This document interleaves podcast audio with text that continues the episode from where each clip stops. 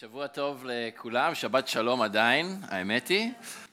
אז אנחנו אה, באמת אחרי שבועיים של הפסקה ממרקוס, ואנחנו נחזור לסדרה שלנו במרקוס.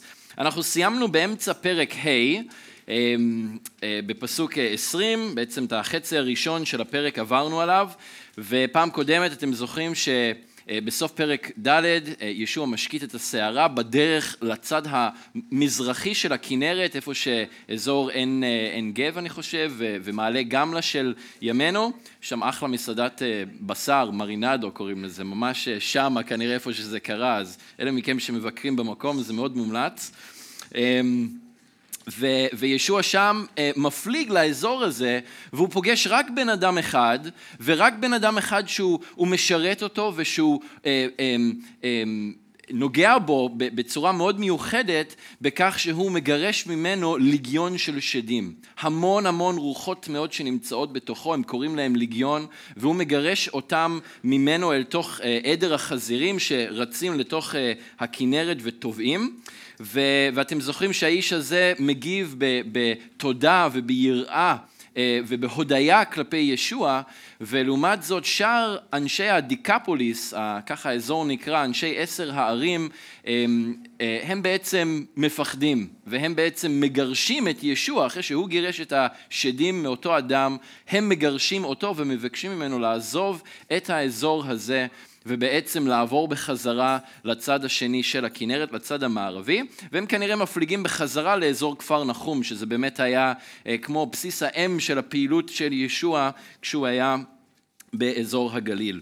ועד עכשיו אה, ראינו שמרקוס מדגיש אה, בצורה די משמעותית את הסמכות שיש לישוע. אה, גם על המחלות, גם על שדים ורוחות טמאות שאוחזות בחיים של אנשים, כמו עם הלגיון וגם עם אחרים, וגם על הרוח והגלים בדרך לשם, ראינו את הסמכות של ישוע על איתני הטבע, ועל הרוח ועל הגלים, שהוא יכול להשקיט את הסערות האלה גם כן. ועכשיו אנחנו נראה בקטע הזה שיש לישוע גם את הסמכות על המוות בעצמו. אוקיי? אנחנו נראה שיש לו את הסמכות אה, על המוות בכך שהוא בעצם מאיר את המתים, הוא מחזיר אה, נערה שמתה לחיים. ואנחנו נבין את זה ואנחנו נראה את זה אה, בכלל את הקטע דרך הסיפור המאוד מיוחד והמצב המאוד ייחודי והמצב המאוד נואש של שתי נשים. האחת היא אישה מבוגרת יותר, השנייה היא נערה שממש נכנסת אל תוך אה, הבגרות שלה, נכנסת אל תוך התקופה שהיא הופכת להיות אישה, ואנחנו נראה את הצורך שלהן בנגיעה המרפאת של ישוע בחיים שלהן. אז תפנו ביחד איתי, אם עוד לא פניתם לשם, למרקוס פרק ה', ואנחנו נקרא ביחד פסוקים 21 עד 43. זה קטע קצת אה, ארוך יותר. אבל אנחנו נעבור את זה. אז אתם איתי? ישוע חזר בסירה אל, הצ... אל הצד השני, והמון רב נאסף אליו בהיותו על שפת הים. בא אחד מראשי בית הכנסת, יאיר שמו, וכשראה את ישוע נפל לרגליו. התחנן אליו מאוד ואמר, ביתי נוטה למות, אנא, בוא ושים ידך עליה, כדי שהיא תתרפא ותחיה. ישוע הלך איתו, ואחריו הולכים המון רב ודוחקים אותו. אישה זבת דם זה 12 שנה, שסבלה רבות בידי רופאים רבים והוציאה את כל רכושה, ולא הוטב לה, אלא שעוד הורע לה, כשמעה על אודות ישוע, באה מאחור בתוך ההמון ונגעה בבגדו. היא אמרה, אם אגע אפילו בבגדיו אתרפא. באותו רגע התייבש מקור דמה, והיא חשה בגופה שנרפאה מן המחלה. מיד הבחין ישוע בתוכו שיצאה ממנו גבורה. פנה אל ההמון ואמר, מי נגע בבגדי? אמרו לו תלמידיו, אתה רואה את ההמון דוחק אותך ואתה שואל, מי נגע בי? הוא הביט סביבו לראות מי עשה זאת. פחדה האישה ורעדה, כי ידעה מה שקרה לה. היא ניגשה ונפלה לפניו ואמרה לו את כל האמת.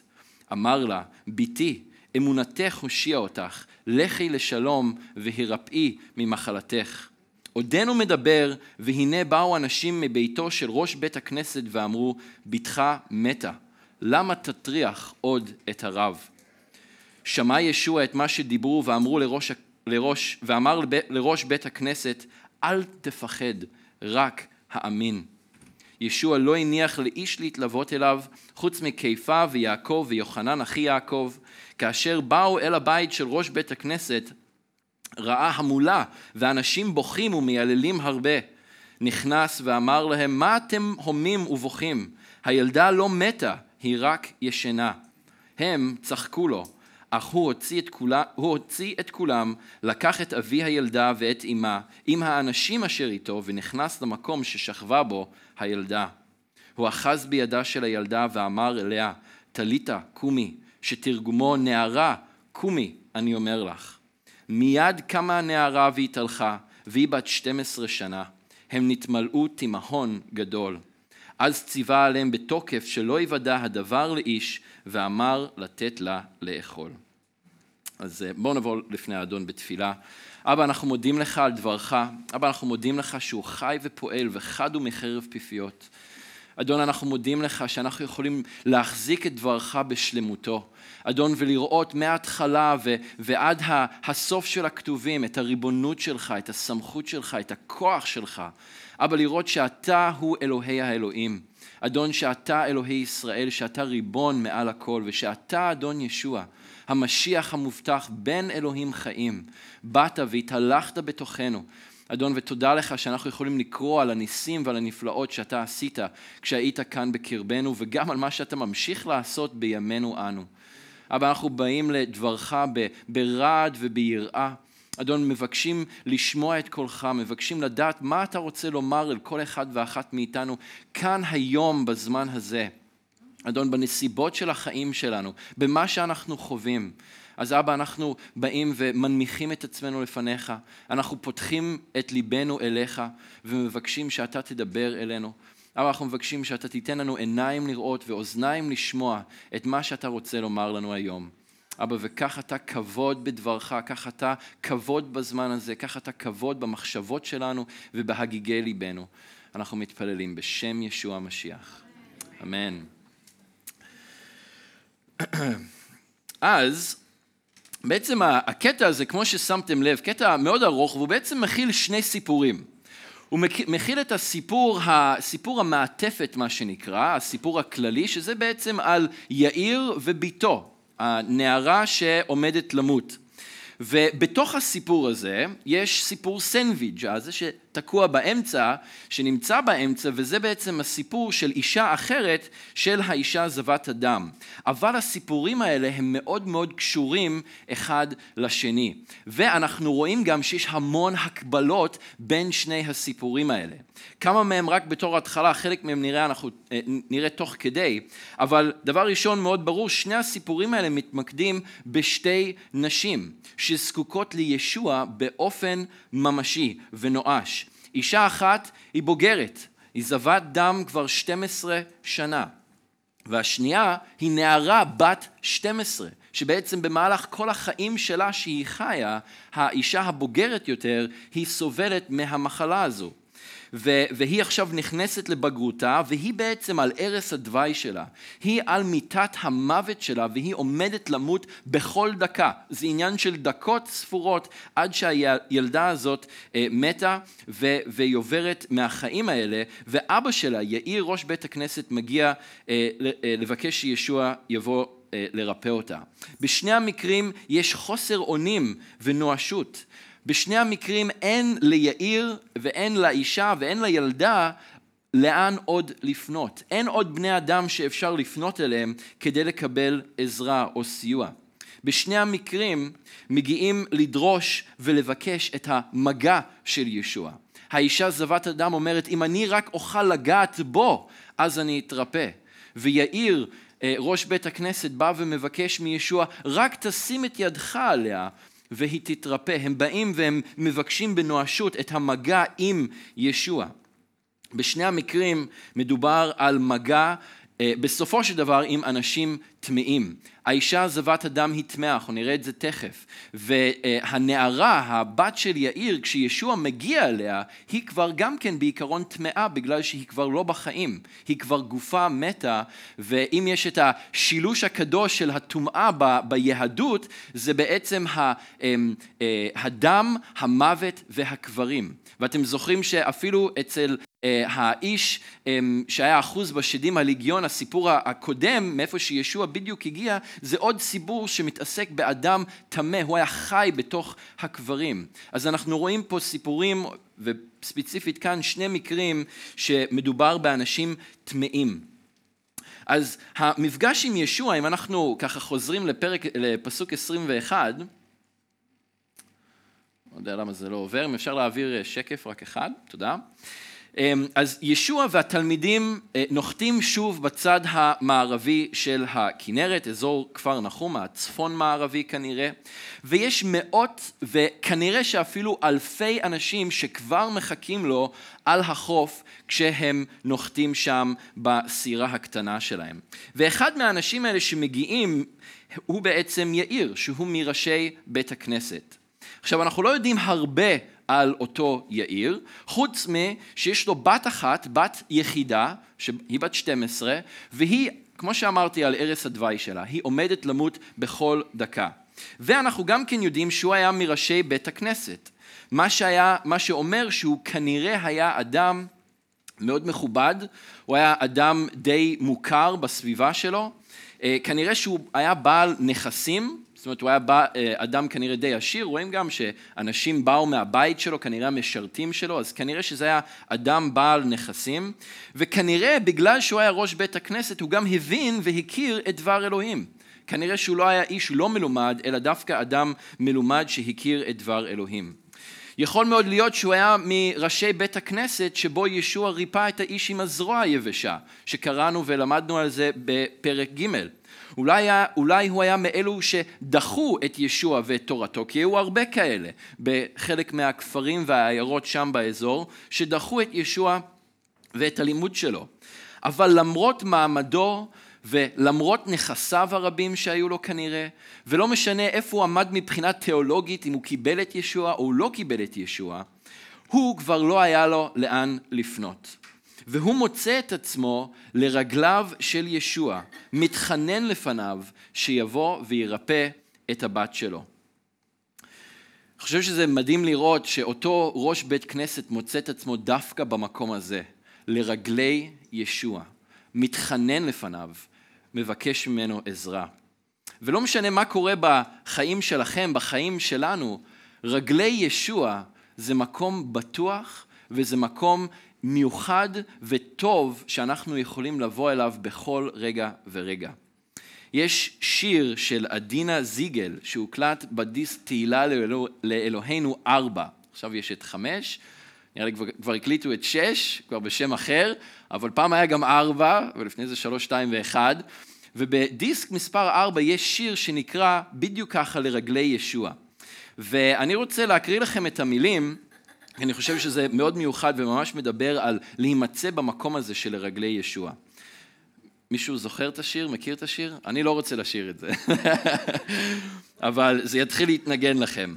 זה הולך ככה, לרגלי ישוע, לרגלי הצלב, הוא המקום הנישא הנשגב. אין מקום רם יותר, נישא יותר, מרגלי ישוע, כן לרגליו. לשם אבוא בבדידותי, לשם אבוא בייסוריי, ואמצא שלווה. אפרוס לפניו את שברי ליבי, אספר לו הכל כי הוא ידידי, ושם הוא ימחה את דמעותיי ואמצא שלווה. שם אתוודה על חטאיי, על רוב איוולתי, עווני, פשעיי. ואז אזק בקול גדול, אני חופשי, אני חופשי, אני חופשי. אולי עכשיו ליותר מכם מתנגן השיר בראש בא לי לשיר אותו, אבל אני אחסוך מכם את העינוי הזה. אמ, אבל, אבל זה המקום שיאיר מצא את עצמו, לרגלי ישוע. המקום הזה, שאומנם נכון, המילים האלה הם לא באים ישירות מהכתובים, זה לא ציטוט של פסוק, אבל אני חושב שזה כל כך ממחיש בצורה נכונה מה קורה כשאנחנו באים לרגלי ישוע, ומה זה המקום הזה, שאפשר לבוא שם בבדידות שלנו, בסבל, בייסורים שלנו. אנחנו יכולים למצוא שם שלווה, אנחנו יכולים לבוא לשם ולהתוודע על החטאים שלנו, אנחנו יכולים לבוא לשם ולהגיד לו הכל ולספר לו את כל מה שעל ליבנו ואנחנו לא צריכים לחסוך ממנו דבר כי הוא גם ככה יודע את מה שמתחולל בתוכנו. ושם, במקום הזה, יאיר גם כן מוצא את עצמו, לרגלי ישוע, על הברכיים לפניו, מתחנן ומבקש ממנו עזרה. אין עוד תיעוד בבשורות שישוע ענה ליאיר או מה בדיוק הוא אמר לו, אלא רק שישוע הלך עמו. כן, אנחנו קוראים את זה בטקסט. ישוע פעל, כי ישוע אוהב, כי הוא מלא בחסד והוא מלא בחמלה כלפינו, והוא תמיד מושיע אותנו כשאנחנו באים לבקש ממנו עזרה. זה ביטחון שיכול וצריך שיהיה לנו. אני נזכר בסיפור של קיפה כשהוא יצא מהסירה בים הכנרת כדי ללכת על המים כשהוא ראה את ישוע הולך על המים והוא הלך קצת בהתחלה אבל אז הוא התחיל לחשוש והוא התחיל לפחד והאמונה שלו קצת התערערה והוא התחיל לשקוע ומדהים לקרוא איך שכתוב שמיד ישוע הושיט את ידו כדי לתפוס אותו וכדי להחזיר אותו חזרה אל תוך הסירה ישוע שם כדי להושיט לנו יד מיד ולעזור לנו כשאנחנו באים לפניו ומבקשים ממנו עזרה. והוא פועל בדיוק כפי שהוא פעל במקרה הזה עם, עם יאיר. הוא שמע את התחינה שלו, הוא שמע את הבקשה שלו ומיד הוא קם והוא הלך עם יאיר אה, על פי בקשתו. ואז אה, פתאום אחר כך אנחנו uh, באמצע ההתעסקות של ישוע עם יאיר, כשהוא בעצם בדרך לביתו, מופיעה אישה. אנחנו מתחילים לקרוא עליה החל מפסוק 25, אנחנו לא יודעים מה השם שלה, לא כתוב לנו את שמה, אבל הסיפור שלה מופיע בשלושת הבשורות הסינופטיות, במתי, אה, במרקוס ובלוקאס. והאישה הזו היא זבת דם, כלומר היא במצב של מחזור חודשי באופן מתמשך כבר 12 שנים בלי הפסקה. והיא ניסתה את הכל כדי להירפא.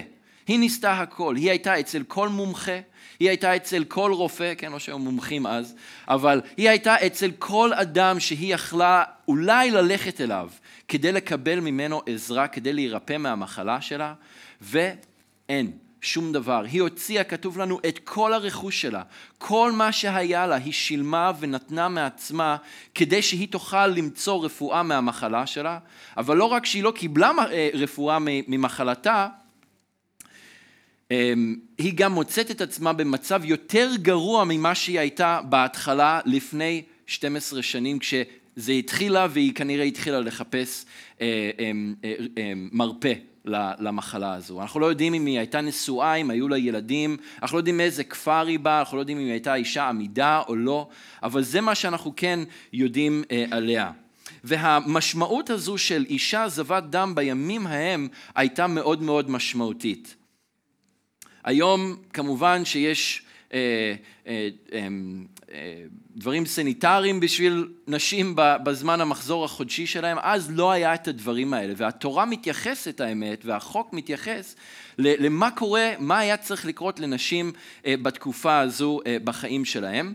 וממש כמו המצורעים, למצב הזה הייתה השפעה דתית וחברתית וכלכלית ופסיכולוגית מאוד מאוד קשה על אישה שהייתה חווה אה, דבר כזה.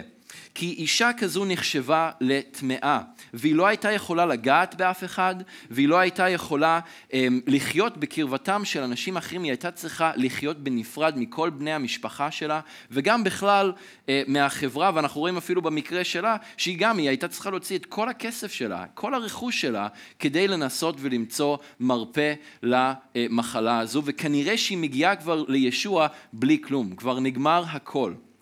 אנחנו יכולים לקרוא קצת לגבי זה בספר ויקרא, פרק uh, ט"ו, פרק 15, פסוקים 25 ו-28. Uh, בפסוקים שלפני כן uh, כתוב שם על, על, על הנידה החודשית של האישה, המחזור החודשי, אבל כאן זה מדבר על מה קורה כשיש מחלה או אירוע מתמשך. וכתוב לנו מפסוק 25, ואישה כי יזוב זוב דמה ימים רבים בלא עת נידתה, או כי תזוב על נידתה, נידתה כל ימי זוב טומאתה כי ימי נידתה תהיה, אה, תהיה טמאה היא.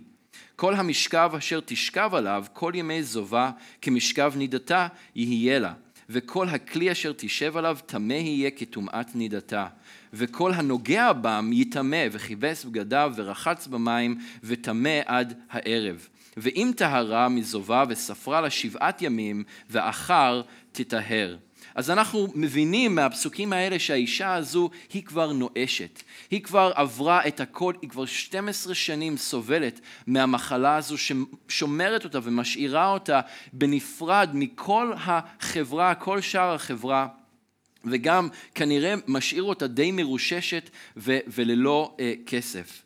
ו- והיא נואשת, לא נשאר לה דבר, אין לה כבר מה להפסיד. ואנחנו קוראים בפסוקים 27 ו-28, כשמעה על אודות ישוע, באה מאחור בתוך ההמון, נגע בבגדו, כי אמרה, אם אגע אפילו בבגדיו, אתרפא. האישה יודעת שבכך שהיא נוגעת בו, בזה שהיא נוגעת בישוע, היא בעצם הופכת אותו לטמא. כי היא טמאה בגלל, ה, אה, בגלל אה, זוב דמה. ובזה שהיא נוגעת בישוע, היא יודעת שהיא הופכת אותו לטמא. אז היא אומרת לעצמה, אני אבוא בתוך הקהל, ואני אתגנב בין כל האנשים האלה, ואני רק, מספיק לי רק לגעת בכנף בגדו, בחלק קטן מהבגד שלו, אני אתרפא. הוא לא ישים לב, ואני אוכל ככה לברוח לי לתוך הקהל, אף אחד לא ידע שום דבר, ואני אוכל להתרפא. שימו לב כמה אמונה יש לה. רק לגעת בבגד שלו, זה מספיק, נגיעה קטנה. ואני אתרפא. זה מה שהיא אמרה לעצמה. מספיק נגיעה קטנה ואני אוכל להתרפא. היא, היא, אז בה אנחנו קוראים שהיא נוגעת בבגד, וכתוב לנו בפסוק 29 שבו ברגע היא נרפאה. לא כמה דקות לאחר מכן, לא למחרת, לא שבוע הבא, באותו רגע האישה הזו נרפאת, והיא מרגישה את זה בגוף שלה. היא מרגישה שמשהו קרה לה, והנה הדבר הזה הפסיק, והוא נעלם, והוא כבר לא אצלי יותר. ואני נרפאתי. היא מרגישה את זה, וגם ישוע מרגיש את זה. ישוע מרגיש שיצאה ממנו גבורה. ואולי היא רצתה להיעלם לתוך הקהל מבלי שאף אחד לא ידע מה קרה, ולאף אחד לא יהיה מושג, היא תחזור הביתה, כן, נרפאתי, זהו, והיא תמשיך לחיות את החיים שלה. אבל לישוע יש תוכנית אחרת. לישוע יש משהו אחר במחשבות שלו, וגם בשביל האישה הזו וגם בשביל יאיר והבת שלו, כי אל תשכחו שיאיר נמצא שם בדיוק לידו במהלך כל הסיפור הזה. הם בדרך לבית של יאיר, והם בדרך לבת שלו, והם הולכים וכל ההמון נמצאים סביבם. ויש מאות אנשים, כנראה שמאות, אולי אפילו אלפי אנשים, שכולם הולכים ככה ביחד אה, עם אה, ישוע ועם יאיר ועם התלמידים, ובעצם מנסים לפלס את דרכם לבית של יאיר כדי להגיע בזמן לפני שה... ילדה לפני שהנערה תמות. לא יודע אם הייתם פעם ברכבת ישראל ביום ראשון בבוקר, אבל זה היה נראה משהו כזה. או שאולי הייתם בהופעה של עומר אדם בסמי עופר, אז כנראה משהו כזה. מאות אנשים, אלפי אנשים, שכולם נדחקים במקום אחד, וכולם מנסים לראות את ישוע, לגעת בישוע, לדבר עם ישוע, כי מבינים שיש בו משהו מיוחד. ואז תדמיינו את ההמון הזה, וכולם ככה, יום ראשון בבוקר, רכבת ישראל, כולם דוחפים, וכולם מנסים ככה זה, וכולם סרדינים אחד עם השני, רק כדי לנסות ולהיות ליד ישוע. והתלמידים שם, הם ככה מנסים לפלס את הדרך, זו, זו, זו, זו, ויאיר ככה הולך עם ישוע, ומנסים להגיע כמה שיותר מהר לבית שלו, לפני שהנערה הזו תמות. ופתאום מה ישוע עושה? פתאום ישוע עוצר. הוא עוצר והוא מתחיל להסתכל מסביב. הוא מתחיל להסתכל מסביב והוא אומר, מי נגע בבגד שלי? והתלמידים עוצרים ביחד איתו והם לא כל כך מבינים מה, מה קורה כאן. הם חושבים שהשאלה שלו היא בלתי הגיונית בעליל. ישוע, אתה נפלת על הראש? מה זאת אומרת מי נגע בבגד שלך? והם אומרים את זה בפסוק, אמ, איפה זה? שלושים. אתה רואה את ההמון דוחק אותך ואתה שואל מי נגע בי? כל כך הרבה אנשים, עשרות, מאות של אנשים נוגעים בך באותו זמן, ואתה שואל מי נגע בי? ויש להם קטע כזה לתלמידים, שהם לא מבינים מה ישוע עושה. רואים את זה בכל מיני מקומות, רואים את זה בהמשך, כשישוע אומר להם להאכיל את החמשת אלפים, אז, אז הם אומרים לו, מה ישוע, כאילו שנלך לקנות אוכל לחמשת אלפים אנשים? אבל הייתה לו כוונה אחרת, ישוע רואה את הדברים בצורה אחרת, יש לו תוכנית אחרת, והתלמידים לא תמיד באותו תלם ביחד איתו. חשוב שאנחנו נהיה בתלם עם ישוע, חשוב שאנחנו נפתח את העיניים שלנו לראות מה הוא עושה ואנחנו נהיה ביחד איתו, שאנחנו לא נשאל שאלות קידבק כאלה, מה ישוע? מה זאת אומרת מי נגע בך? כן, שאנחנו נוכל להבין מה קורה סביבנו ומה האדון עושה בקרבנו. ויש לישוע סיבה מאוד מאוד טובה למה הוא עוצר.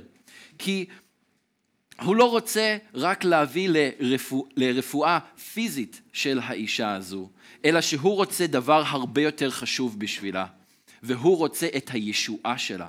הוא רוצה את הרפואה הרוחנית שלה, את הרפואה של הלב שלה. הוא רוצה לראות את החיים שלה משתנים, לא רק מבחינה פיזית, אלא גם מבחינה אה, רוחנית. אז הוא שואל שוב פעם, כי בהתחלה יש שקט, אף אחד לא עונה. ואז הוא שואל שוב פעם, מי נגע בי? והאישה הזו היא, היא מאוד חוששת, היא מאוד מפחדת. והיא באה ככה דרך ההמון, וכתוב לנו שהיא נופלת לרגליו, היא נפלה לפניו, והיא מתוודה. עוד פעם, גם היא מוצאת את עצמה לרגלי ישוע. היא גם מוצאת את עצמה באה לפניו ומתוודה על מה שקרה. וזה בדיוק מה שישוע רצה שיקרה. והוא היה יכול לגעור בה, והוא היה יכול להגיד לה כל מיני דברים, אבל הוא אומר לה שלושה דברים מאוד מאוד מדהימים. דבר ראשון שהוא אומר זה שהוא קורא לה ביתי. איזו רגש ואיזו אהבה. זה המקום היחיד בכתובים שמתועד שישוע פונה לאישה וקורא לה בשם תואר הזה, ביתי.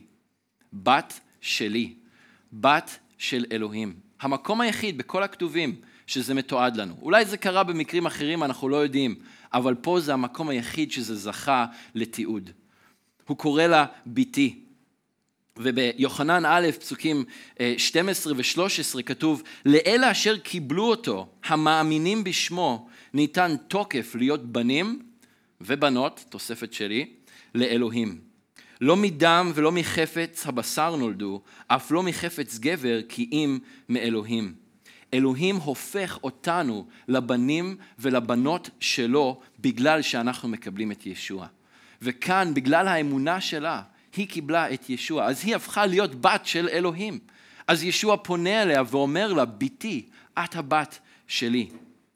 בתחילת חודש שעבר, בתחילת חודש יוני, במדינת ג'ורג'ה שבארצות הברית, יכול להיות שחלק מכם שמעתם או ראיתם את הסיפור הזה, משפחה חזרה הביתה אה, ערב אחד, והם שמעו קול, כשהם נכנסו לכניסה שלהם לבית, הם שמעו קול של מה שהיה נשמע כמו חיה פצועה. מין בכי צווחה כזאת לא, לא רחוק מהם, אולי כמה מאות מטרים בודדים מהם.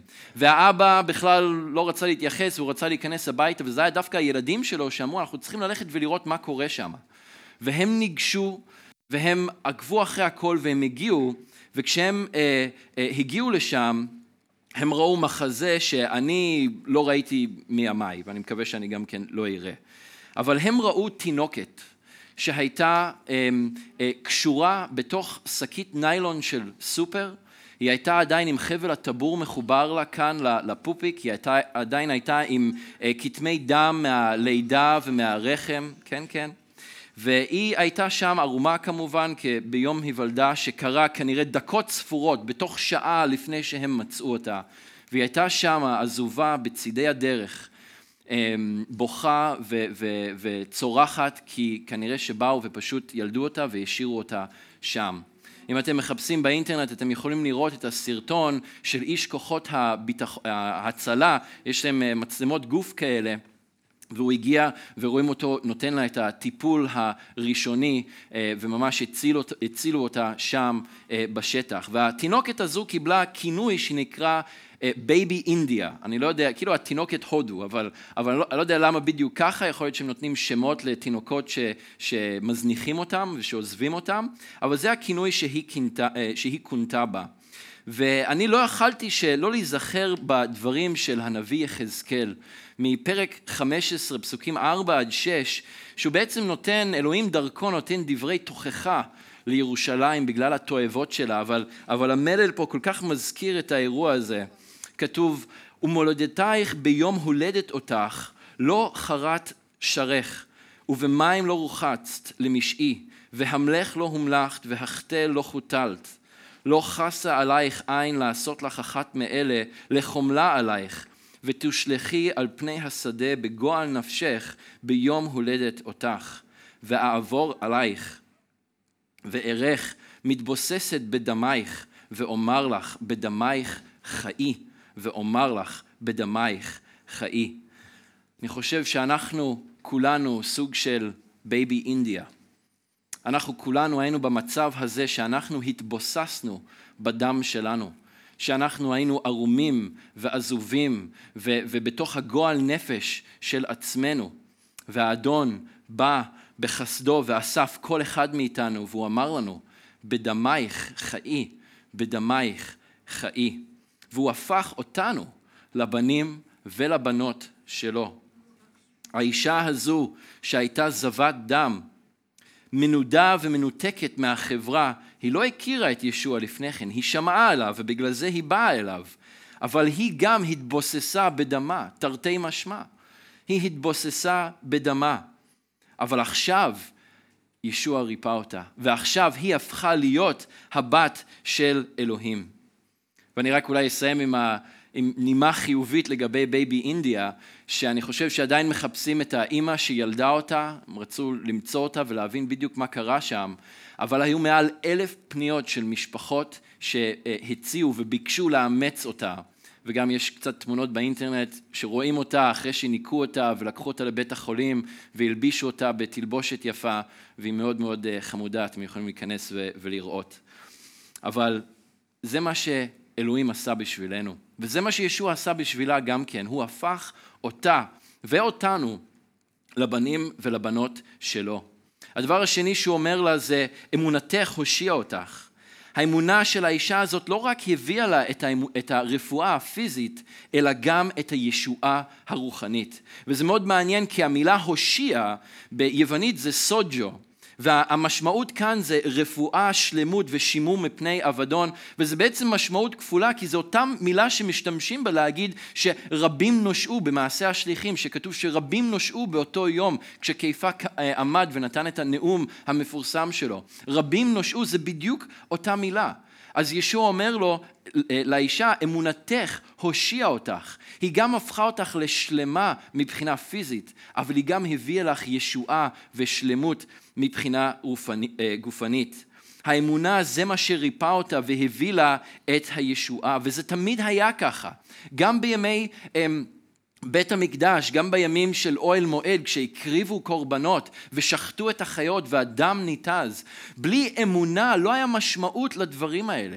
גם אז, כמו בתקופה של ישוע, כמו בתקופה שלנו, האמונה זה הבסיס להכל, ואנחנו כבר דיברנו על זה בחיי אברהם, אולי קצת בתצורה אחרת, אבל האמונה הזו במה שישוע עשה בשבילנו, זה הבסיס של כל האמונה אה, שלנו. ומידת האמונה שלה היא זו שקבעה את רפואתה. כלומר, זה שהייתה לה אמונה גדולה שרק מספיק נגיעה קטנה בבגד שלו, זה מספיק כדי להביא לה אה, רפואה. וזה מעניין שהרבה אנשים נגעו בישוע, מאות ואפילו אלפים נגעו בו באותו רגע ובתוך הדקות האלה שכל זה קורה. אבל רק באישה אחת הגבורה יצאה והביא לה את הרפואה, בגלל האמונה שהייתה בתוכה. הדבר השלישי שישוע אומר לה זה לכי לשלום והירפאי ממחלתך. ישוע מברך אותה ללכת בשלמות, לכי לשלום. זו ברכה כל כך יפה שיש לנו בעברית, שאין בשפות אחרות, ותמיד באנגלית מנסים להסביר, או בשפות אחרות מנסים להסביר לאנשים מה זה אומר כשאנחנו אומרים אחד לשני שלום, שזה אומר שלווה, שזה אומר שלמות, שזה אומר אה, אה, אה, טוב ו- ו- ומשהו um, שלם ו- ו- ומושלם כמו שהוא. וזה מה שהוא אומר לה, לכי לשלום והרפאי ממחלתך. וזו בדיוק הפעולה שישוע עשה גם כן עבורנו בצלב. ואני תמיד אוהב את הפסוקים האלה מישעיה פרק נ"ג שכתוב אכן חוליינו הוא נשא ומכאובנו סבלם מחולל מפשענו מדוכא מעוונותינו מוסר שלומנו עליו ובחבורתו נרפא לנו זה קרה פה עם האישה הזו עוד לפני שישוע הלך לצלב, אבל עדיין הוא כבר מימש את הפסוקים האלה, שהוא נשא את החולי והוא נשא את הפשעים ואת העוונות. אבל אנחנו גם חייבים לזכור ש, שבתוך זה, אם אתם ככה חושבים על, אני תמיד חושב על זה ב, ב, בתור איזה סרט שככה רואים את כל הדרמה מתחוללת, ויש מוזיקה כזאת קצת יותר קצבית, ו, ושככה רואים את ישוע ויאיר וכל ההמון, ומנסים לפלס את הדרך ולהגיע. אבל ברגע הזה עם האישה זבת אדם, פתאום המוזיקה מתחלפת והיא הופכת להיות הרבה יותר שקטה ו- ורגועה וקצת יותר אמ, אינטימית כזו, ויש קלוזאפים על האישה ועל ישוע ועל מה שהוא אומר לה. אבל אז בסוף אנחנו חייבים לזכור שהסיפור הזה הוא בתוך סיפור מעטפת. יש עוד אישה, עוד נערה, אמ, או אישה צעירה, נערה שגם כן זקוקה למגע של ישוע. ועכשיו המוזיקה מתחלפת בחזרה, וזה חוזר חזרה לתופים. מה יקרה? האם ישוע יגיע בזמן לנערה הזו? התלמידים, ובטח שיאיר, רוצים שהוא יגיע כמה שיותר מהר, לפני שיהיה מאוחר מדי, הרי אחרי שהיא מתה כבר אין מה לעשות, נכון? ותמיד חייבים לזכור גם, שכשישוע אומר את המילים האלה, ביתי, אמונתך הושיע אותך, לכי לשלום והירפאי ממחלתך, יאיר עומד שם בדיוק לידו. וכשישוע אומר את המילה הזאת, ביתי, אני בטוח שזה עשה לו משהו בתוך הלב. וואו, הבת שלי, היא גם צריכה את הרפואה הזו, היא גם צריכה את השלמות הזו. האם זה יכול לקרות? האם ישוע יגיע בזמן? האם היא תוכל להירפא מהמחלה שלה? הייתם פעם באמבולנס שטס לבית חולים? אני מקווה שאי פעם לא תצטרכו להיות שם, אבל אולי חלק מכם חוויתם את זה. ואם לא חוויתם את זה, בטוח הייתם פעם תקועים בפקק וראיתם אמבולנס צהוב של טיפול נמרץ שמנסה לפלס את הדרך שלו בין המכוניות. זה המצב פה, חייבים להגיע, כל שנייה חשובה. ואז ישוע עוצר, זה כמו שעוצרים פתאום את האמבולנס ומתחילים לטפל במישהו עם רגל שבורה. רגל שבורה, מישהי שעל סף מוות. אבל אני חושב שהעצירה הזו היא לא הייתה סתמית, בטח לא סתמית בשביל האישה זבת אדם, אבל גם לא סתמית מבחינתו של יאיר. יש פה איזשהו מבחן אמונה. אני חושב שהוא נמצא ברכבת הרים, גם מבחינה אמוציונלית ונפשית וגם מבחינה רוחנית. ו- והוא שומע את המילים האלה, והוא אומר, האם יש תקווה? יש תקווה. הנה, הוא עשה את זה בשבילה, אז הוא יכול גם לעשות את זה בשביל הבת שלי. אבל אז, מהשיא מה, הזה של, של תקווה, יאיר, אני חושב, מוצא את עצמו בחזרה בקרשים. כי אז מגיעה הבשורה המרה. ואנחנו ככה חוזרים, אפשר להעביר את השקף, לפסוק 35, שכתוב, עודנו מדבר, והנה באו אנשים מביתו של ראש בית הכנסת ואמרו, בתך מתה. בתך מתה. למה תטריח עוד את הרב? נר התקווה היחיד שהיה זה עתה קבע. ואיך הלב שלו בטח נפל. ואני יכול לראות את, ה, את העיניים שלו מתחילות להתמלא בדמעות, ואת הדמעות האלה מתחיל, מתחילות לזלוג לו על, הלח, על הלחיים בידיעה שהבת היחידה שלה זה עתה מתה, זה עתה עברה מן העולם. אבל ישוע שומע את זה. הוא שומע את זה, והוא בטח רואה את, את פניו נופלות, הוא רואה את הדמעות זולקות לו מהעיניים, והוא אומר לו בפסוק 36, אל תפחד, רק האמין. אל תפחד, רק האמין.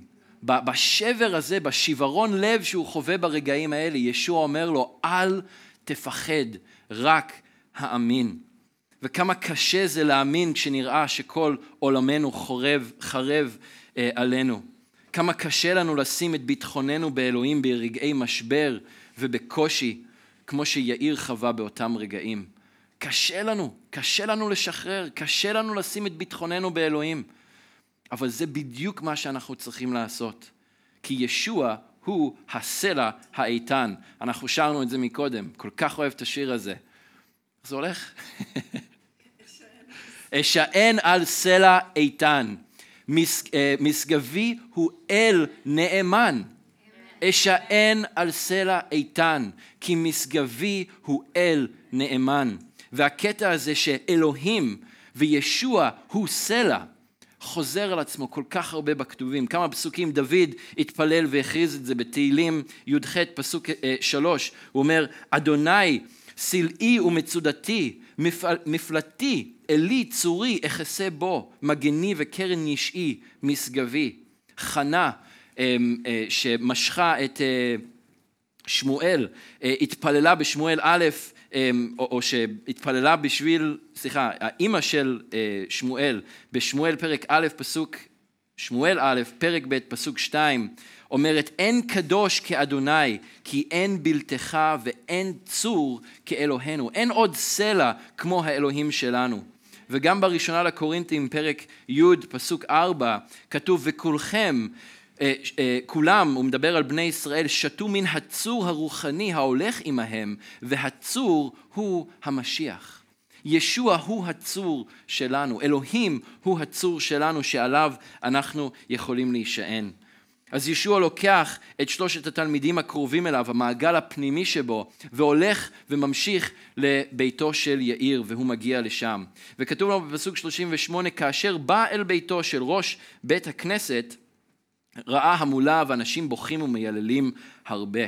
בבית הזה היו מקוננות מקצועיות שהתפקיד שלהן היו משלמים להם והתפקיד שלהן היה לבוא לבית ולעשות הרבה עצב, לבכות וליילל וככה לעשות ממש עבירה כזה של, של קושי ושל כובד ושל צער, זה היה התפקיד שלהם והם היו ממש אנשי מקצוע ב, ב, בתחום. וישוע נכנס, הוא רואה את כל ההמולה, והוא אומר, מה אתם הומים ובוכים? הילדה לא מתה, היא רק ישנה. הוא נכנס לתוך הבית והוא קצת משבש לנשים האלה את מקום העבודה שלהם. הוא קצת הורס להם את, ה, את הדירוג. אתם יודעים, היו אולי דירוגים כמו בימינו, אה, זאת מקוננת ממש טובה. היא ממש גורמת להרגיש הרבה מאוד צער. וישוע נכנס, הוא אומר, אבל מה אתם בוכים? למה אתם עושים את כל הרעש הזה? היא לא מתה, היא רק ישנה. אתם לא צריכים את כל הרעש הזה. אז הן לועגות לו, כתוב לנו בפסוק 40, הם צחקו לו. רואים שזה היה מדובר בצער וביללות סתמיים כאלה. ו... ואנחנו רואים שלאלוהים הייתה תוכנית אחרת לאותה נערה, וישוע הכיר בכך כשהוא אמר שהיא רק ישנה. וזה מעודד גם כן עבורנו, אני חושב, וזו תזכורת טובה שהמוות זה אף פעם לא הסוף. זה לא הסוף בשבילנו. במקרה של הילדה, התוכנית הייתה שהיא עוד תקום מהמוות הזה שהיא חוותה ברגעים האלה והיא עוד תחיה. בסופו של דבר היא מתה עוד פעם, מתישהו במהלך חייה. ואנחנו גם כן, כולנו נגיע למצב הזה שאנחנו נמות.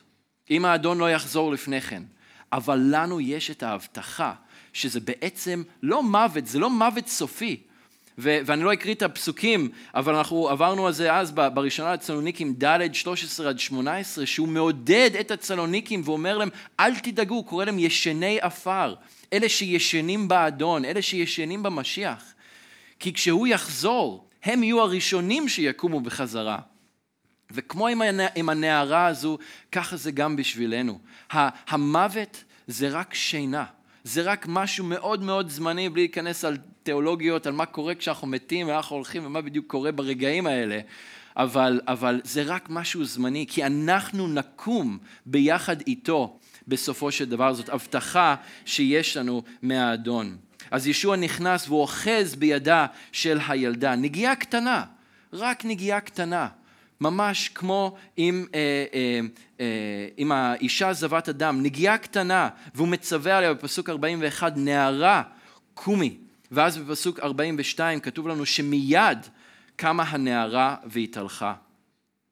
כמו רבים אחרים שישוע נגע בהם, המצורע, העיוורים, חמתו של קיפה, האילם, המשרת של הכהן הגדול שקיפה חתך לו את האוזן עם החרב, יותר מאוחר, גם הנערה הזו זכתה לנגיעתו המרפאת של ישוע, והחזיר אותה, הוא החזיר אותה לחיים, והוא שינה את החיים שלה ברגע אחד, איך שהיא נגעה בו, איך שהוא נגע בה ואמר לה, נערה, קומי, מיד היא קמה והיא התהלכה, היא לא קמה ווואו, רגע, אני, שנייה, אני צריכה לעכל את מה שקרה פה ואני לא מרגישה, היא מיד קמה והתחילה להתהלך.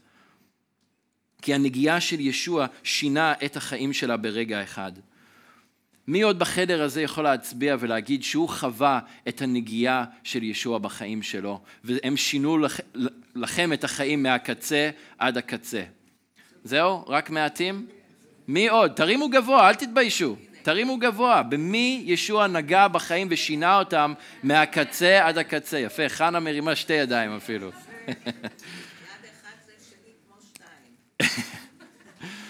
ואם אתם לא הרמתם את היד, ואם אתם לא הרגשתם וחוויתם את הנגיעה של ישוע בחיים שלכם, אז זה אף פעם לא מאוחר מדי. זה מה שהוא בא לעשות, הוא בא לגעת בנו ולשנות לנו את החיים. הוריה והתלמידים, כתוב לנו, מתמלאים בתימהון גדול בפסוק 42. המילה פה זה ἔκστασις, אוקיי? כמו אקסטזה. הם, הם, הם, הם כל כך חווים אירוע שהם כל כך לא מאמינים שהוא אמיתי, הם פשוט בתדהמה. הם פשוט לא מצליחים להבין מה קרה להם ברגע הזה. הם נדהמו. והם אה, התמלאו יראה גדולה כי הם יראו, וגם אנחנו רואים ויודעים את זה היום, שיש לישוע גם את הסמכות על המוות. וזה מדהים לראות איך שישוע גם כן דואג לצרכים הפיזיים והמאוד אולי נראה אלמנטריים של אותה נערה. איך שהיא קמה ומתחילה להתהלך, הוא לא אומר, טוב, זהו, אני סיימתי את שלי, הקמתי אותה מהמתים, אני עשיתי את העבודה הקשה, אתם תטפלו בה עכשיו. הוא אומר, תנו לה משהו לאכול. כי אלוהים מתעניין, ישוע מתעניין בפרטים הקטנים של החיים שלכם. אני זוכר פעם אחת כשאביגיל הייתה קטנה, והיא עשתה לנו הרבה בעיות עם השינה, כבר היינו גמורים מעייפות. ניסינו הכל. וקרן התחילה להתפלל, והיא התפללה ואמרה, אלוהים, תראה לי את הנוסחה לגרום לה לישון כמו שצריך. אגיד לכם את האמת, אמרתי, מה, אלוהים יענה לך על תפילה כזאת, נו, בחייך. מה, הוא ייתן לך איזה נוסחה, שעה הזאת תשכיבי אותה, ואז תעירי אותה, ופה תתני לה... אתם יודעים מה הוא עשה? בדיוק את זה. בדיוק את זה. ותוך זמן מאוד מאוד קצר, הילדה ישנה פיקס, ואנחנו, חזר לנו הצבע ללחיים. כי אלוהים מתעניין בפרטים הקטנים של החיים שלנו גם כן. הוא לא רק אלוהים שמאיר את, את המתים, הוא גם אלוהים שמתעניין בדבר הכי קטן שקורה לכם בחיים, ברגש הכי קטן שאתם חווים ומרגישים אותו, בכל סיטואציה שאתם עוברים וחווים במהלך יום ושבוע העבודה שלכם. זה מעניין אותו ואכפת לו מזה. שתי נשים במצב כל כך נואש, אחת מבוגרת, זבת דם ומנודה, השנייה צעירה, נכנסת אל תוך בגרותה וללא רוח חיים. אבל את שתיהן ישוע פגש, בשתיהן הוא נגע, אחת נגע בו, והוא שחרר אותן והוא שינה להן את החיים לעד. ולא כתוב לנו מה קרה לאישה או ליאיר ולנערה ולשאר הבית שלו, אבל קשה לי להאמין שאחרי מפגש כזה עם ישוע, הם לא הלכו אחריו והאמינו בו למשך שארית ימי חייהם. כי זה מה שמפגש עם ישוע עושה לנו. ואנחנו גם כן רוצים להיות כאלה שהולכים אחריו כל חיינו. אבל יכול להיות שאתם נכנסתם לכאן הערב ואתם הרגשתם אה, לא טוב בפנים. אולי חלקכם אה, נכנסתם לכאן והרגשתם את הצורך שישוע ייגע גם בכם. אולי אתם מתמודדים עם חטא. אולי אתם מתמודדים עם אה, מצב מסוים בחייכם במשך תקופה ארוכה, במשך שנים ארוכות. אולי אתם מרגישים חוסר חיים, אולי אתם מרגישים חוסר שמחה, מוות פנימי אולי, מוות רוחני בתוך החיים שלכם. כמו האישה זבת אדם וכמו יאיר, המקום שלנו זה לרגלי ישוע. זה המקום שאנחנו יכולים לבוא אליו כשאנחנו חשים ככה. כי כמו שאמרתי, זה המקום הבטוח. זה המקום שאנחנו יכולים לבוא אליו, שאין בו אשמה, אין בו בושה, אין צורך לאיפוק או לבחור מילים יפות ומאופקות כאלה. אנחנו יכולים לקבל את ההתחדשות ואת הרפואה שרק הוא יכול לתת לכם. וזה לא עניין רק של עכשיו, עכשיו אני אתפלל. ומי שחש את זה ורוצה את הנגיעה הזאת מישוע מחדש בחיים שלו, אני מזמין אתכם לעמוד. אל ת... אתם... אם, אם זה משהו שאתם באמת רוצים, אז תעמדו. אבל גם אם אתם לא עומדים, וגם אם אתם לא מתפללים, וגם אם אתם לא מרגישים את זה עכשיו, יכול להיות שבהמשך אתם תרגישו את זה. אם אתם יוצאים מכאן עם דבר אחד הערב, תזכרו שאתם תמיד יכולים לבוא לרגליו של ישוע. ושם, במקום הזה, הוא יכול לגעת בכם, והוא יכול להביא לכם כל רפואה וכל אמ, שינוי שאתם צריכים אה, בחייכם אם אתם באים לפניו. אז בואו נתפלל ביחד אמ, ונבקש את זה בשבילנו. אבא, אנחנו uh, באים לפניך, אנחנו מודים לך על הסיפורים האלה, אנחנו מודים לך שאנחנו רואים, אבא, ש, שאתה שלחת את ישוע כדי לבוא ולחולל שינוי בחיים של אנשים. אבא, אני מודה לך על כל אדם, כל איש וכל אישה שנמצאים כאן הערב, שאתה נגעת בחיים שלהם, ואתה שינית אותם מן הקצה אל הקצה. ובכל זאת, אבא, אנחנו חווים כל מיני רגעים שונים בחיים. אנחנו עוברים עליות ומורדות. לפעמים אנחנו נמצאים על ההר ולפעמים אנחנו נמצאים בתוך הגיא. אדון, אני רוצה להתפלל בשביל כל מי שצריך את הנגיעה הזו ממך הערב. אדון, שהם ירגישו את זה אפילו ברגע הזה. אדון, שאתה תבוא, וכשהם באים לרגליך, כשאנחנו באים לרגליך ביחד, בדקות האלה, אדון, שאתה תיגע, שאתה תביא רפואה, שאתה תביא שמחה, שאתה, אדון, תביא עידוד ובנייה, שאתה תביא את המילה הנכונה שאנשים צריכים לשמוע בדיוק עכשיו, ברגע הזה, לאור הדברים שהם חווים ומתמודדים איתם. אבא, תודה לך שאתה מתעניין בכל פרט ופרט בחיים שלנו. תודה לך שאנחנו יכולים לבוא לפניך ולפרוס לפניך את ליבנו, לשפוך לפניך את שיחתנו ולדעת שאתה שומע, לדעת שאתה אה, סלע איתן ושמשגבנו הוא אל נאמן. ברוך שמך, אדוני. תודה לך, אבא, בשם ישוע.